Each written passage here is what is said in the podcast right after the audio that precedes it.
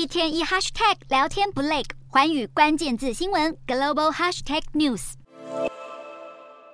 美国二月消费者物价指数年增六趴，符合市场预期，显示通膨持续降温。加上美国监管当局承诺将确保金融系统稳定，让受到系股银行倒闭冲击的银行股出现反弹。美股四大指数开高收高，道琼指数劲扬三百三十六点二六点，收三万两千一百五十五点四零点；纳斯达克上涨两百三十九点三一点，收一万一千四百二十八点一五点；标普五百上扬六十三点五三点，收三千九百一十九点二九点；费半指数上涨八十八点。四四点收三千零一十点一五点。欧洲股市方面，投资人消化美国二月消费者物价指数，乐见通膨降温，而且美国一周内三间银行倒闭引发的恐慌也稍见消退。欧洲三大股市全数收红，英国股市上涨八十八点四八点，收七千六百三十七点一一点；德国股市上扬两百七十三点三六点，收一万五千两百三十二点八三点；法国股市上涨一百三十点零七点，收七千一百四十一点五七点。以上就是今天的欧美股动态。